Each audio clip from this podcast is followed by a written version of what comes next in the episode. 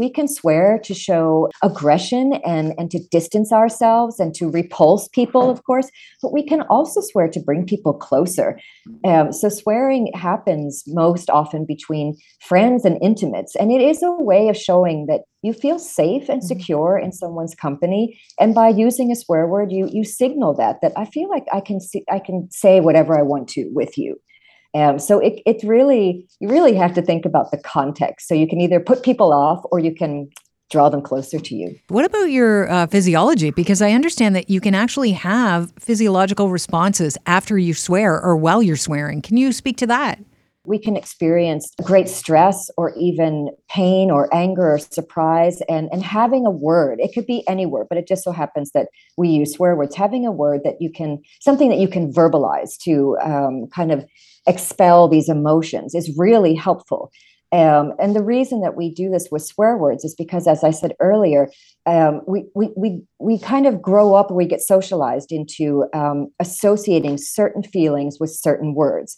So it turns out that earlier, you know, we, we say a swear word and then we experience the emotion. And it can go the other way as well, that we have the emotion and we say that swear word and it helps us deal with that emotion. So if we feel surprise and fear, we say that a swear word and we can cope with that feeling.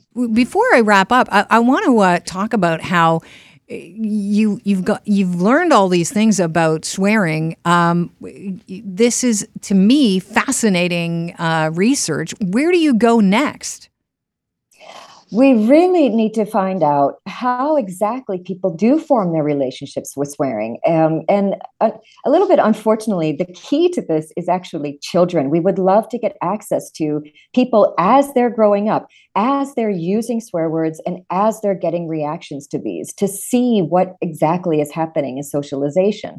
But the best we can do right now, um, because it can be difficult.